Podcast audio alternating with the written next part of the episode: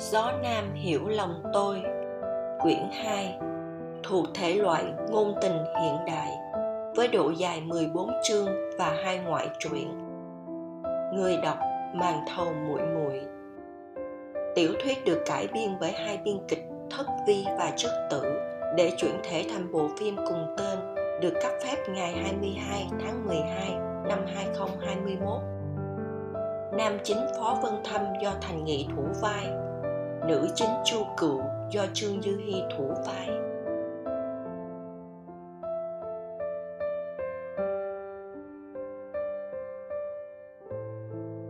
Chương 5 Năm 2000, cuối mùa thu, Heidenberg những chiếc lá khô rơi xuống đất và những tia nắng cuối cùng từ chân trời ánh xuống dòng sông Neckar.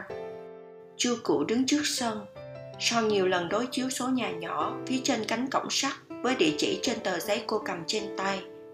Cô thở phào nhẹ nhõm, cuối cùng cũng tìm được. Cô ấy thực sự có khả năng định hướng tốt, nhưng vị trí của ngôi nhà này thật sự rất khuất. Những biệt thự trên sườn đồi sông Neckar đều trông giống nhau, với tường ngoài màu đỏ son, mái dốc, đặc trưng với những cửa sắt màu đen sang trọng, phong cách của nước Đức. Đây là lần đầu tiên cô đến khu vực này, đường đi quanh co và nhiều ngõ giống như một mê cung. Cô giơ tay bấm chuông cửa, ngay sau đó đã có người ra mở. Người phụ nữ trung niên mẫm miệng có cái tên rất đẹp, Karin Luo. Cô ta nói tiếng Đức một cách lưu loát và nhanh, mặc kệ chu cựu có hiểu hay không cô ta dẫn chu cửu vào nhà chỉ lên lầu rồi bước nhanh vào bếp chu cửu xoay người nhìn căn phòng trời đã khuya trong phòng không có đèn, chỉ có một ít ánh sáng từ phòng bếp phát ra. Căn biệt thự này đã mấy năm tuổi, trang trí rất đơn giản. Đồ đạc trong nhà toàn màu trầm, ánh sáng của giếng trời mờ ảo từ cửa sổ cao từ trần chiếu vào, khiến toàn bộ căn nhà trở nên yên tĩnh và lạnh lẽo. Nhiệt độ ở Heidelberg không thấp, đặc biệt là vào cuối mùa thu, nhưng cô cảm thấy hơi lạnh khi đứng trong căn phòng này. Cô ôm tay leo lên bậc thang trên lầu không có đèn. Rất tối. Có một hành lang dài, hai bên cửa đóng chặt. Cô dừng lại và ngẩn ngơ một lúc. Khi định xuống lầu, hỏi Karin Luo xem người cô sẽ gặp đang ở phòng nào. Đột nhiên, có thứ gì đó lao về phía cuối hành lang. Rất nhanh. Cô giật mình. Trong tiềm thức, cô muốn né tránh nhưng ngay lập tức nghĩ đến cái cầu thang phía sau. Ngay lúc do dự, cái bóng đã lao tới trước mặt chu cụ sợ tới mức hét lên, bật ngửa ra sao trong cơn hoảng loạn, vẫn còn lưu lại lý trí, vươn tay, đỡ tường, tránh trượt chân ngã xuống lầu. Đèn ở sảnh tầng dưới bật sáng, và giọng nói đầy thắc mắc của Karin Luo vang lên. Chu cụ đứng trên cầu thang, vỗ vỗ lòng ngực đang đập mạnh của mình, và nhìn chằm chằm vào thủ phạm trên cầu thang. Một con chó săn lông vàng khổng lồ đang ngồi xổm, thè lưỡi và nhìn chằm chằm vào cô bằng đôi mắt đen, như thể một chút tự mãn vì trò chơi thăm đã thành công. Chu cụ không sợ chó, ngược lại còn rất thích chó. Nhưng lúc này đây, cô không dám động đậy vì không chắc con chó có cắn người hay không. Tarillo nhìn thấy tư thế lúng túng và xấu hổ của chu cụ cô ta bật cười, lùi lại và nói, cô sợ hả? Tôi xin lỗi, tôi không thể giúp cô anh phó trong căn phòng bên trái cuối hành lang. Lần này cô ấy nói tiếng đức chậm và rất chậm. Chu cự hiểu và hiểu rõ từng chữ. Đèn trong phòng khách lại tắt. Một người và một con chó đối đầu với nhau trong bóng tối. Chu cụ nhìn nó, trong lòng có hai thái cực đang đấu nhau. Ở lại hay rời đi? Công việc này được trả lương cao cô ấy lẽ nào bị con chó làm cho sợ hãi và có thể điều này mà mất việc? Cô nghiến răng và ngay khi cô bước tới, con chó khó chịu cũng bật dậy và sủa cô với vẻ mặt hung dữ. Chu cụ rùng mình và lùi lại một bước. Cô có chút bực bội trong lòng, nhưng lại muốn tiến tới. Ngô đồng! Chu cụ hơi bất ngờ trước âm thanh đột nhiên vang lên trong không gian yên tĩnh. Giọng nó rất mềm và lạnh lùng từ xa truyền đến. Không có một chút cảm xúc. Sau đó cô ấy choáng váng. Con chó này được gọi là ngô động Con chó Golden Retriever nghe thấy tiếng gọi, từ từ đứng dậy, quay đầu chạy nhanh về phòng. Chu cụ nhìn theo, ánh mắt dường như có thể thấy những gì đang diễn ra trong cái hành lang mờ mịt này. Cô đi đến cửa phòng, cuối cùng bên trái, cánh cửa mở hờ, bên trong không có đèn, tối ôm. Chu cụ không khỏi nhíu mày, những người trong nhà này bị gì vậy? Như thế này là giúp tiết kiệm năng lượng à? Cô gõ cửa nhẹ nhàng nhưng không có tiếng trả lời. Cô dừng lại một chút, gõ một lần nữa và nói Anh Phó, xin chào. Tôi là Chu Cựu và Leo đã nhờ tôi đến gặp anh. Xin lỗi, tôi đến muộn. Trong phòng vẫn không có tiếng trả lời. Cả không gian im lặng đến run người. Chu cửu bắt đầu tự hỏi liệu âm thanh mà mình nghe thấy lúc nãy có phải là ảo giác hay không. Ngay khi cô giơ tay, định gõ cửa lần thứ ba, cuối cùng một giọng nói từ bên trong truyền đến, giọng điệu lạnh lùng. 10 phút. Hả? Cô đến muộn 10 phút. Xin lỗi, tôi lạc đường không có giọng nói nào phát ra từ bên trong nữa. Anh phó. Một tiếng rầm cánh cửa đột nhiên bị đóng lại một cách mạnh mẽ. Cô nghe thấy rằng con chó đáng ghét đập cửa dữ dội. Nó cũng đắc thắng sủa lên, như muốn nói rằng, hãy tránh ra. Chưa cụ đứng gần, suýt chút nữa cánh cửa đập vào mũi. Cô lùi lại một bước, hít thở sâu, xoay người, rời đi. Cô nghĩ rằng mặc dù leo đề nghị cho cô một công việc rất hấp dẫn, nhưng sự từ chối của anh phó đã quá rõ ràng. Cô sẽ không nhận được công việc này. Lúc xuống lầu, cô nhớ tới những gì leo đã nói với cô. Cô phải chuẩn bị tâm lý. Em họ của anh ấy không dễ chịu, không dễ dàng tiếp xúc nói chuyện với anh ta. Đến muộn là lỗi của cô ấy. Nhưng vì lý do này, trước tiên để con chó làm cô ấy sợ sau đó để con chó đóng cửa đuổi người. Thật là vô duyên. Cô hơi hụt hẫng. Cũng thật tiếc vì cô không nhận được công việc. May mắn thay trước khi mọi chuyện thành ra như thế này cô đã thận trọng không bỏ hai công việc bán thời gian của mình. Chu cựu đi vào bếp để chào tạm biệt Karin Luo. Nhưng cô ta nắm lấy tay cô ấy và hét lớn. Ồ, cô không thể đi. Không được mà. Carello Luo vẽ mặt chua xót nói Leo trước khi đi đã hứa với tôi Hôm nay sẽ có người chăm sóc Chu cụ liếc nhìn đống dược liệu Trung Quốc lộn xộn. Đây có lẽ là một trong những lý do Leo chọn cô. Trong trường y, cô là sinh viên duy nhất biết thuốc bắc và có thể nấu thuốc bắc. Cô giải thích, không phải tôi không muốn ở lại, tôi rất thích công việc này, nhưng anh phó không nhận tôi. Leo gọi cho cô khi cô vừa bước ra khỏi sân. Nghe xong lời của chu cụ, anh nói, Mint, hãy ở lại, anh thật sự không tìm được người thích hợp. Ở lại 3 tháng có được không? Anh dừng lại và nói tiếp min em có thực sự muốn về thăm bà nội vào dịp tết không? Câu nói cuối cùng đã đánh thẳng vào điểm yếu của chu cụ. cô cúp điện thoại nghĩ đến 3 tháng sau, nhận được số tiền lương hậu hĩnh này là có thể mua vé về nước không chút do dự. Chút phiền muộn ngay lập tức biến mất. Từ khi sang đức, cô ấy chưa về nhà lần nào. Với cô ấy thì vé máy bay quốc tế quá đắt. Xa quê một thời gian, cô rất nhớ bà nội. Cô quay trở lại biệt thự. Chỉ trong tích tắc, cô quyết định bấm chuông cửa một lần nữa. Có lẽ là do cú điện thoại của leo đã tác động khi chưa cụ gõ cửa một lần nữa. Chỉ một lúc sau, người bên trong nói, mời vào. Vẫn là giọng nói lạnh lùng. Trời đã tối, trong căn phòng rất tối và yên tĩnh. Và cô không cảm thấy có ai trong phòng cả. Sự im lặng như vậy khiến chư cụ có chút khó chịu. Cô nhẹ giọng nói, anh phó tôi. Anh đột nhiên ngắt lời cô, tôi không muốn biết gì về cô. Đi xuống dưới. Carilo sẽ nói cho cô biết cô sẽ làm gì. Chu Cụ ý thức được việc bản thân từ trước đến nay rất giỏi giao tiếp với người khác, nhưng đối mặt với người chỉ nghe thấy giọng nói mà không thấy mặt thật, trong lòng cô đột nhiên có cảm giác bất lực. Cô có dự cảm rằng công việc tiếp theo sẽ xảy ra không suôn sẻ. Đối với một sinh viên y khoa, công việc này đối với cô không có gì là khó khăn.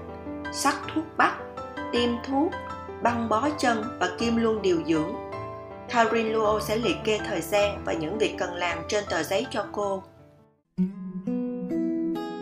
Trong nhà bếp,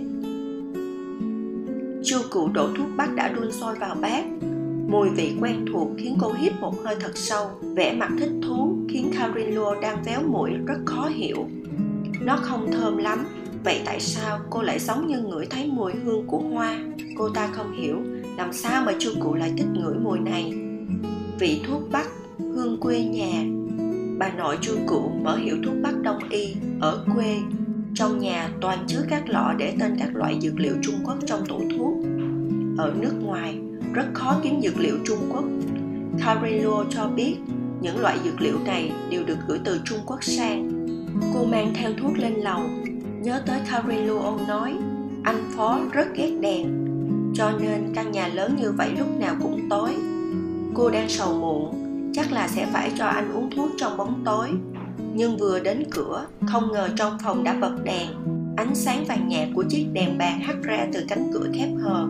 Con chó săn lông vàng tên ngô đồng đang ngồi sởm ở cửa. Lần này nó đã trong vòng an toàn, không thể tiến lại dọa cô. Chu cụ gõ cửa bước vào. Không có ai trong phòng. Cô nhìn quanh và thấy một bóng lưng ngoài ban công. Người đàn ông ngồi trên xe lăn mặc chiếc áo len đen, dáng người vô cùng gầy, tĩnh lặng như hòa cùng màn đêm. Cô không có đa sầu đa cảm, nhưng không hiểu sao, cảnh tượng này đột nhiên khiến cô thấp thoáng một nỗi buồn. Anh phó, thuốc đã chuẩn bị xong. Cô dừng lại, cách cửa ban công vài bước và nói, chờ một hồi, anh nói. Ừ sau đó, trượt xe lăn chậm rãi trở về phòng khi đi ngang qua cô, anh đột nhiên ngẩng đầu lên và nhìn cô. Chu cụ giật mình. Khuôn mặt này, ánh sáng chiếu vào mặt anh, soi rõ khuôn mặt tái nhợt quá mức của anh. Trắng như ma cà rồng, tưởng chừng đang sống trong một nơi ẩm thấp và tăm tối suốt ngày không nhìn thấy một chút ánh sáng mặt trời. Và điều khiến cô kinh ngạc hơn cả là đôi mắt của anh.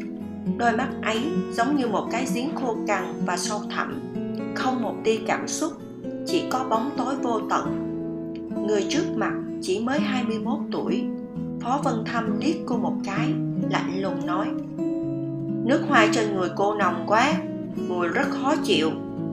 Thực tế, cô ấy không bao giờ xịt nước hoa. Buổi chiều, cô ấy đến quán cà phê làm bán thời gian. Sau giờ làm việc, một nữ đồng nghiệp ở chung tủ với cô đã vô tình làm đổ chai nước hoa của cô ta. Mà suy cho cùng mùi nước hoa không hề khó chịu. Cô im lặng đặt thuốc xuống, rồi bước ra khỏi phòng. Vừa vào lại đã cởi áo khoác ra ngoài, mặc một chiếc áo phông mỏng. Gió từ ban công tràn vào khiến cô không khỏi rùng mình. Phó vân thâm liếc cô một cái, nhanh chóng nhìn về phía bát thuốc cô đặt trên bàn, nói, thuốc nguội rồi, tôi không uống. Một bát thuốc lớn, sao có thể nguội nhanh như vậy? Cô biết rằng anh làm vậy là có chủ đích lời nói của leo tràn ngập trong tâm trí cô. Anh ấy có thể sẽ không từ thủ đoạn để làm khó cô. Tôi đi hâm nóng nó. Việc cõng con này chẳng là gì đối với chu cụ vài phút sau, cô đến với bát thuốc còn đang bốc hơi. Anh nhìn hơi nước và nói, nóng quá, tôi không uống. Chu cụ để bát thuốc xuống, rời đi. Trong chốc lát trở lại, trên tay cầm cái quạt máy nhỏ cắm điện bật công tắc lên. Có một luồng gió thổi vào bát thuốc. Khuôn mặt vô cảm của phó vân thâm cuối cùng cũng thả lỏng. Sững sờ nhìn cô. Cô hơi cúi đầu. Trên mặt không lộ ra một chút khó chịu nào, nghiêm túc làm nguội bát thuốc. Cô đặt máy quạt xuống, chạm vào bát để kiểm tra nhiệt độ của bát thuốc. Đưa thuốc đến trước mặt anh, hơi ngồi sởn xuống, nhìn anh chằm chằm. Anh phó, thuốc không nóng cũng không lạnh đây là nhiệt độ thích hợp nhất. Hãy uống nó. Anh nhìn cô gái trước mặt, giọng điệu hờ hững, vẻ mặt cũng có phần vô cảm. Trong mắt anh có chút cố chấp, cầm bát thuốc trong tay hồi lâu. Thật lâu sau, cuối cùng anh cũng phải uống. Vừa mới uống một ngụm, liền quay đầu nôn thuốc ra. Bên cạnh không có thùng rác, sàn nhà lập tức trở nên bẩn. Đắng quá phải không? Cô nhanh chóng hiểu những gì anh định nói. Xòe lòng bàn tay trái ra. Trên đó có một viên kẹo đủ màu. Ờ chia sẻ bí mật nho nhỏ của tôi. Anh nhéo mũi, uống thuốc trong một hơi, và anh sẽ cảm thấy không còn đắng nữa. Cô ấy đưa viên kẹo ra trước mắt anh. Tôi sẽ cho anh kẹo sau khi uống thuốc. Phó vân thâm đột nhiên cười. Cô cũng bất giác cười anh vốn dĩ muốn nhìn thấy cô giống như những người chăm sóc trước đó, bị giận dữ hoặc bị con chó làm cho sợ hãi rồi bỏ đi, hoặc không thể chịu đựng được những rắc rối khác nhau của nó và rời đi. Làm sao anh có thể ngờ rằng cuối cùng cô ấy lại không nổi giận? Anh ngẩng đầu, uống thuốc một hớp, nặng nề đặt cái bát lên tay cô, không thèm nhìn cô, trượt xe lăn đi ra ngoài ban công chu cụ đứng dậy nhìn theo bóng lưng của anh, khóe miệng nở nụ cười. Leo đã đúng, cậu ấy chỉ là một đứa trẻ gây rắc rối. Cô thấy đầu anh hơi nghiêng, nhưng anh ấy lại không nhìn lại hay nói gì. Cô cũng không nói, chỉ lặng lẽ rời đi.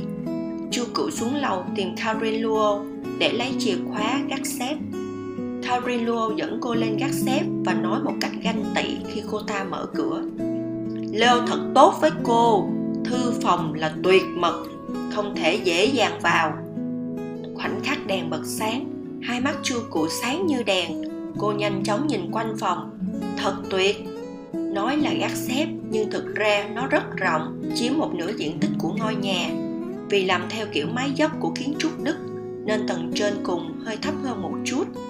Hai bên của bên trong dốc xuống, Nhưng như một phòng làm việc Không gian đầy đủ. Phong cách trang trí của gác xếp cũng giống như tầng 1 và tầng 2 của biệt thự. Đơn giản, có tủ sách bằng gỗ ở tứ phía. Chính giữa phòng là một chiếc bàn gỗ siêu lớn. Có một cái ghế sofa to màu đỏ trong góc. Sàn nhà trải thảm mềm, có sách ở khắp mọi nơi, trong và trên bàn, còn cả ở dưới mặt đất. Nó gần giống như một thư viện mini. Đây là một trong những điều kiện mà Leo đưa ra đây cũng là lý do khiến cô rất mong muốn có được công việc chăm sóc này.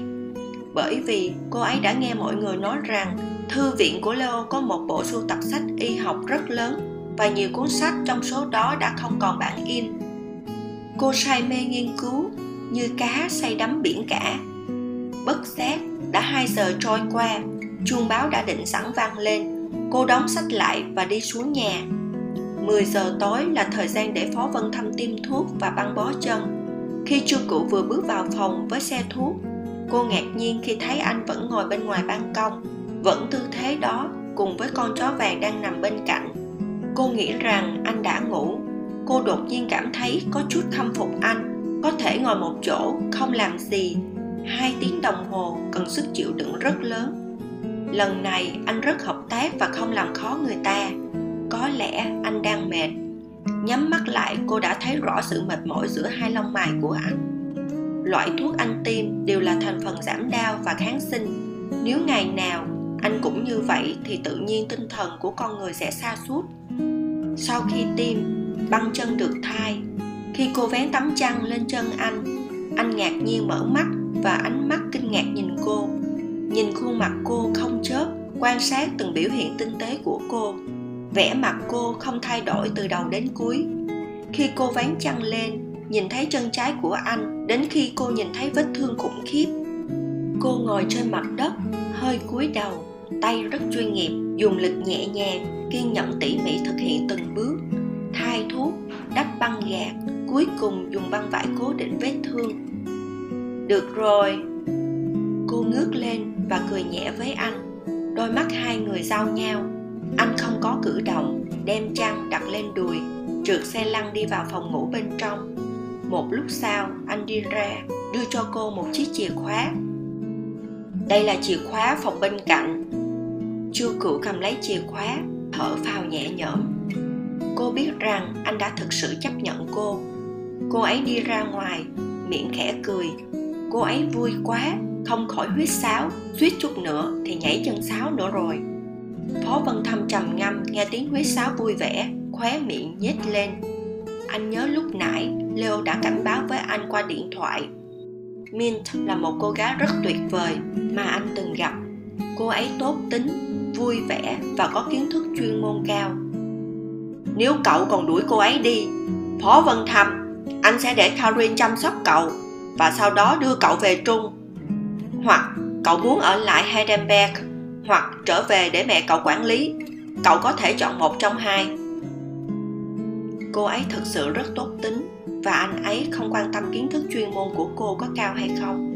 Lý do tại sao anh giao chìa khóa cho cô ấy là vì anh ấy không thể nhìn thấy hai cảm xúc sợ hãi hoặc thương hại trên khuôn mặt của cô ấy.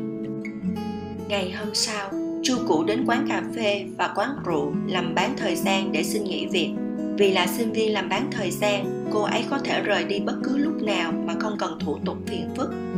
Chu Cụ đang đứng trước tủ đồ trong quán rượu để thu xếp đồ đạc.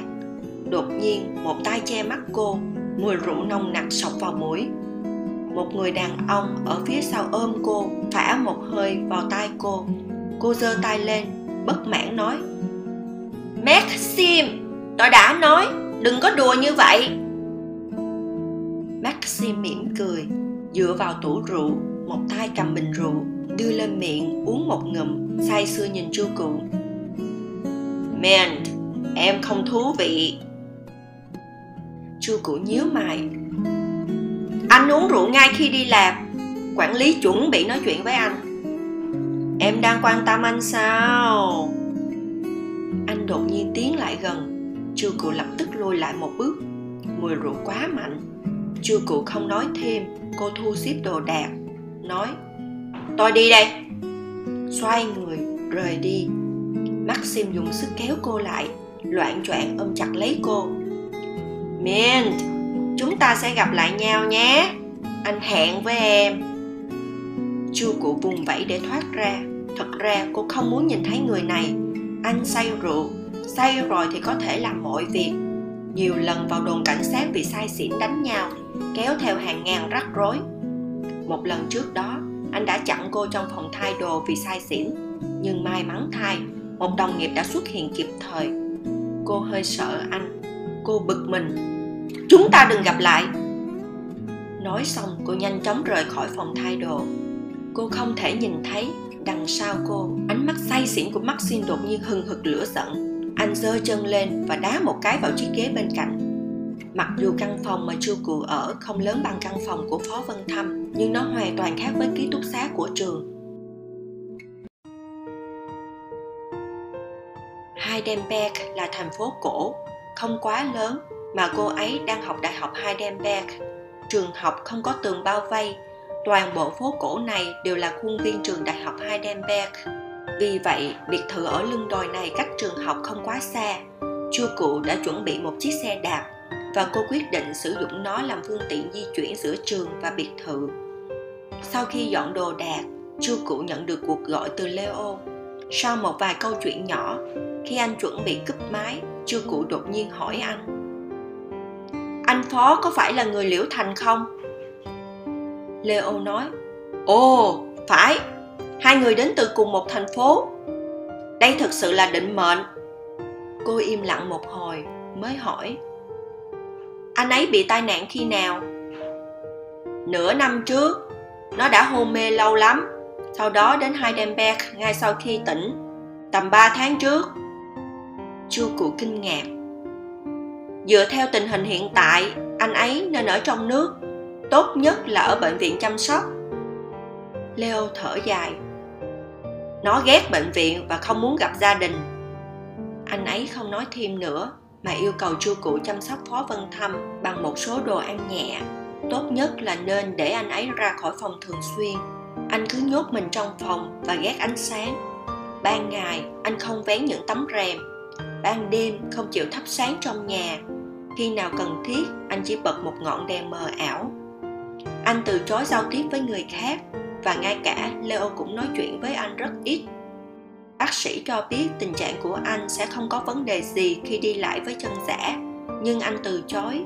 Anh nhốt mình trong phòng, ngồi trên chiếc xe lăn, mắc kẹt trong một thế giới tối tăm, cô đơn và khép kín, không muốn bước ra ngoài.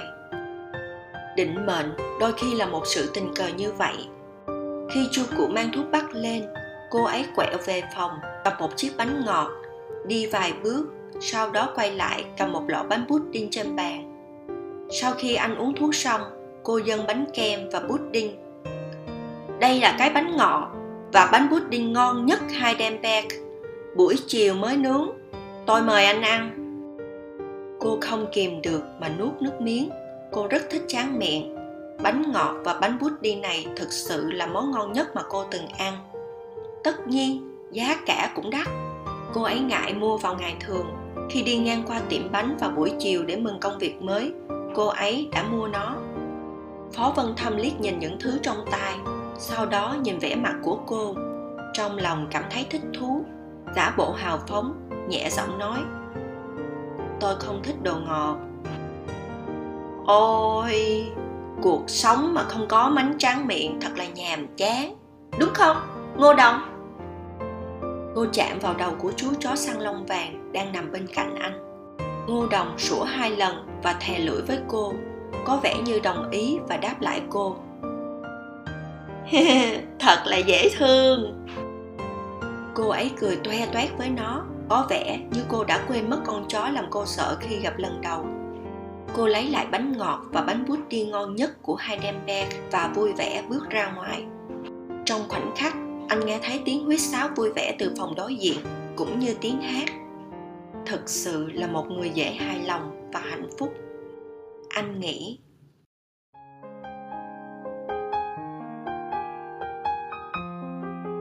Công việc học tập của sinh viên y khoa là vô cùng nặng nhọc, nhưng may mắn thay, từ khi chu cụ vào nhà này, thư viện trường cô không thích đi, gác xếp trở thành thư viện và phòng học của riêng cô. Vì vậy, ngoại trừ những giờ học, cô dành toàn bộ thời gian cho ngôi biệt thự ở lưng núi. Thời tiết càng ngày càng lạnh mặc dù tiếp xúc với phó vân thâm rất ít, nhưng họ vẫn cứ như vậy. Phó vân thâm vẫn cảm thấy khó chịu, vẫn không muốn bước ra khỏi căn phòng. Không ai ép, nhưng càng ngày, chu cụ lại càng ở trong phòng của anh lâu hơn. Lúc bắt đầu, anh đối xử với mọi người một cách lạnh lùng. Nhưng khi thời tiết ngày càng lạnh hơn, cô cầm cuốn sách và đọc nó trước lò sưởi trong phòng anh. Anh phó, nếu tôi bị cảm anh cũng sẽ bị lây. Cô ấy nói, có một lò sưởi trong hành lang ở tầng dưới. Anh nói, anh phó, trách nhiệm của mọi người là tiết kiệm năng lượng. Cô đáp trả. Phó vân thầm im lặng.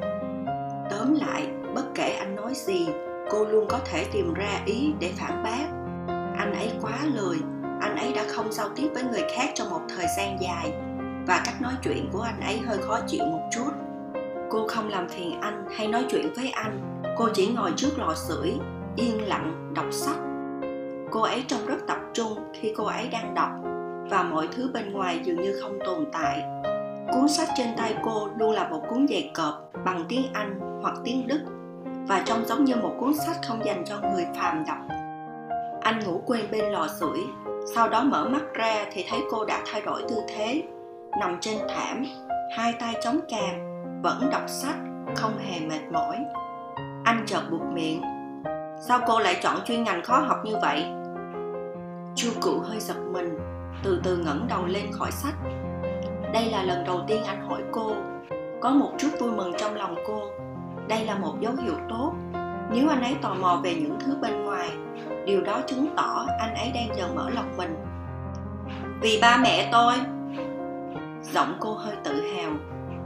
Họ đều tốt nghiệp trường y đại học heidelberg, và họ đều là những bác sĩ tuyệt vời.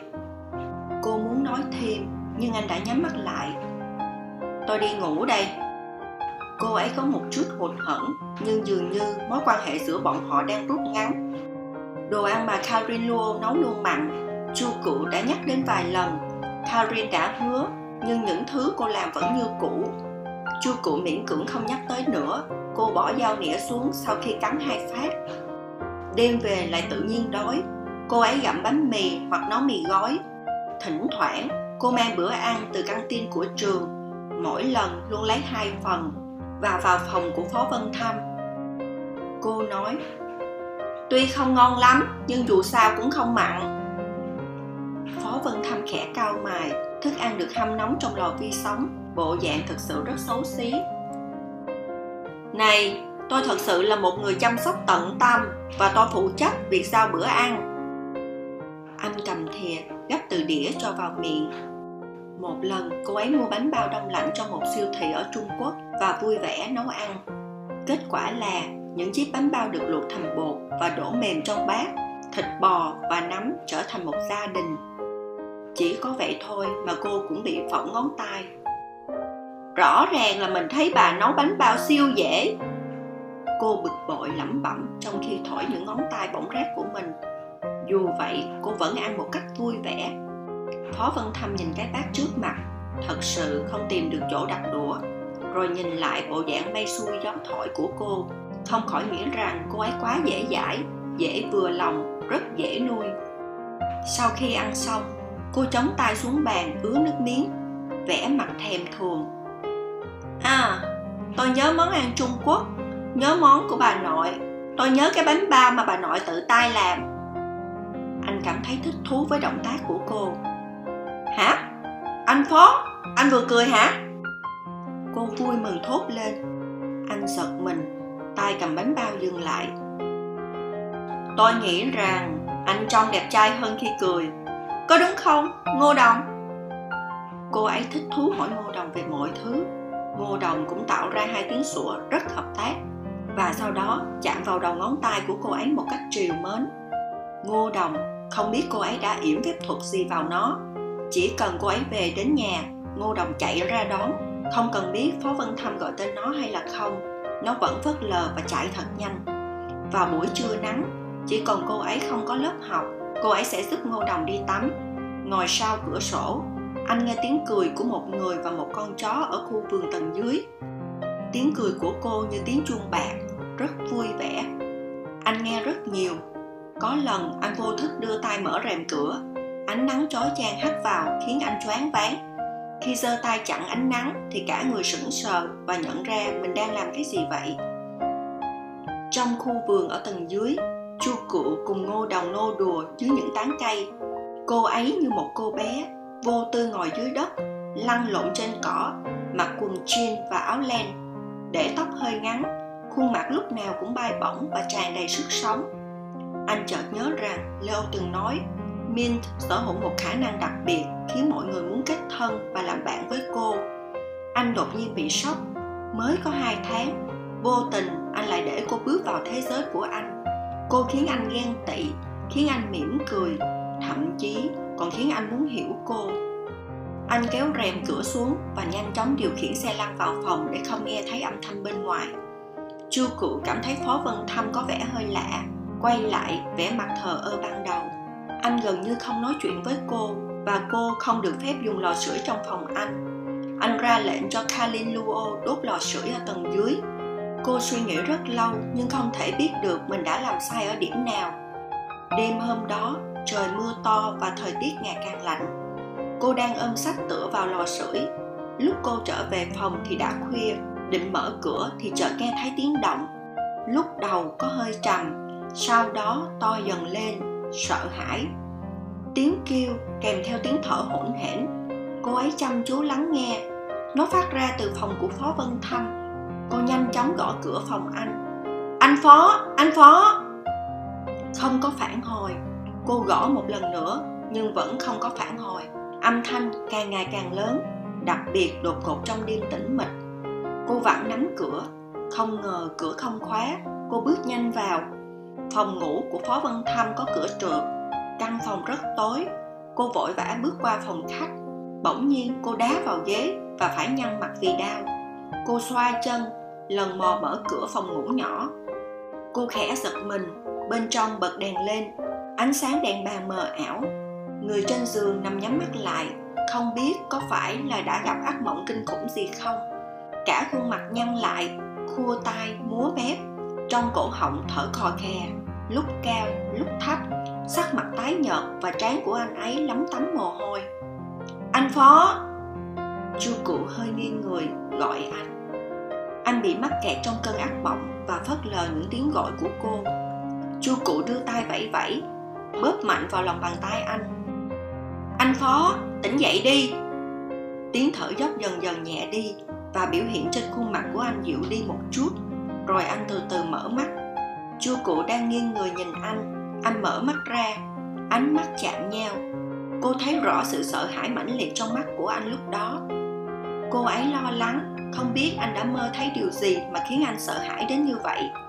Anh từ từ hoàn hồn ánh mắt tập trung vào gương mặt của cô, sau đó nhíu mày. Tại sao cô lại ở đây? Chu cụ đứng dậy, rót một chén nước ấm từ trong ấm đưa cho anh. Anh gặp ác mộng. Tôi nghe thấy tiếng động, nên chạy tới xem như thế nào. Anh cầm lấy cốc nước và uống một hơi cạn sạch cốc nước lớn. Cô lại lấy chiếc khăn nóng ra lau mồ hôi trên trán anh. Khăn ấm phủ lên mặt rất thoải mái. Anh hít một hơi thật sâu cảm xúc cũng dịu đi một chút. Anh liếc nhìn đồng hồ, đã hơn một giờ rưỡi sáng. Muộn như vậy, cô ấy còn chưa ngủ. Cô đang đọc một cuốn sách. Anh nhìn thấy một cuốn sách dày nằm trên bàn cạnh giường và một cuốn sổ đen. Anh mơ thấy gì vậy? Cô hỏi, ngồi xuống thảm. Anh hơi cúi đầu, như là bị phân tâm, đồng thời cũng có vẻ mê man. Đột nhiên, anh ấy nói chắc hẳn cô đang có một gia đình rất hạnh phúc, có ba mẹ rất yêu thương cô. Khi nói câu nói này, anh vẫn cúi đầu không nhìn cô. Chu cụ có vẻ không hiểu và sửng sốt, nói, ba mẹ tôi đều qua đời khi tôi lên tám tôi có rất ít ấn tượng về họ. Vì vậy, trí nhớ tôi chỉ giữ lại phần ký ức đó. Tôi được nuôi dưỡng bởi bà. Cuối cùng, anh cũng nhìn lên cô với ánh mắt hơi ngạc nhiên anh vẫn nhớ giọng điệu tự hào của cô khi nhắc đến ba mẹ của mình trước đây. Và vì họ mà cô chỉ học y khoa. Chu cụ mỉm cười, cầm cuốn sổ da trên bàn cạnh giường. Cuốn sách rất cũ, bìa hơi trắng ngà. Cô ấy giơ cuốn sổ của mình lên và nói, tất cả những gì tôi biết về ba mẹ tôi đều đến từ cuốn nhật ký này. Đó là cuốn nhật ký của mẹ tôi. Bởi vì nó, tôi yêu và ngưỡng mộ ba mẹ của mình và nó cũng khiến tôi khao khát trở thành một bác sĩ phẫu thuật. Anh lại liếc nhìn cô. Anh vẫn luôn lãnh đạm như vậy. Ánh mắt bình tĩnh. Cô không nhìn ra được anh đang nghĩ gì. Anh không trả lời và cô cũng im lặng. Đột nhiên anh nằm xuống và nhắm mắt lại. Chu cựu tưởng anh đi ngủ, chuẩn bị đứng dậy rời đi, nhưng anh đột nhiên nắm lấy cổ tay của cô. Ngủ không được. Cô có thể kể chuyện cho tôi nghe không? Chu cụ thấy bàn tay anh đang nắm chặt tay cô trong lòng chợt dâng lên một niềm vui sướng. Đây là lần đầu tiên anh chủ động giữ cô lại và muốn cùng cô giao tiếp. Nếu leo biết anh ấy sẽ rất vui cô ấy nghĩ. Sau đó cô hơi nhíu mày ngượng ngùng. Kể chuyện hử? Uhm, cái này. Cô lại ngồi xuống. Hắn giọng và bắt đầu kể chuyện cho một đứa trẻ gặp ác mộng mà không dám ngủ lại ngày xưa ngày xưa, có hai con thỏ, một lớn, một nhỏ, ngồi trên nóc nhà nhìn trăng. Thỏ nhỏ nói, nhìn này, mặt trăng tròn thật đấy. Thỏ lớn ngẩng đầu lên và nói, ừm, rất tròn. Anh đợi một lúc, không nghe thấy giọng cô nữa. Anh mở mắt ra nhìn cô. Sau đó thì sao? Kết thúc rồi cô đặc biệt bình tĩnh. Ồ, chắc tôi phải về phòng. Tôi không thể kể chuyện. Cô thở dài. Suy nghĩ xong, cô cầm lấy cuốn nhật ký lên. Hay là tôi đọc nhật ký của mẹ tôi cho anh nghe nha. Trên thực tế, cô rất ít khi nói về ba mẹ mình và không bao giờ nói với ai về nhật ký của mẹ cô. Đó là khu vườn bí mật chỉ thuộc về một mình cô có lẽ màn đêm đã quá yên tĩnh. Có lẽ nỗi sợ hãi rất lớn trong anh khi tỉnh dậy sau cơn ác mộng khiến cô cảm thấy lo lắng. Có lẽ cô chỉ muốn làm điều đó vào lúc này. Thấy anh không phản bác, anh nhắm mắt. Cô biết rằng anh đã đồng ý. Cô mở cuốn nhật ký ra và thực sự không cần đọc. Cô đã xem nội dung trong đó từ khi còn nhỏ và gần như có thể ghi nhớ nó.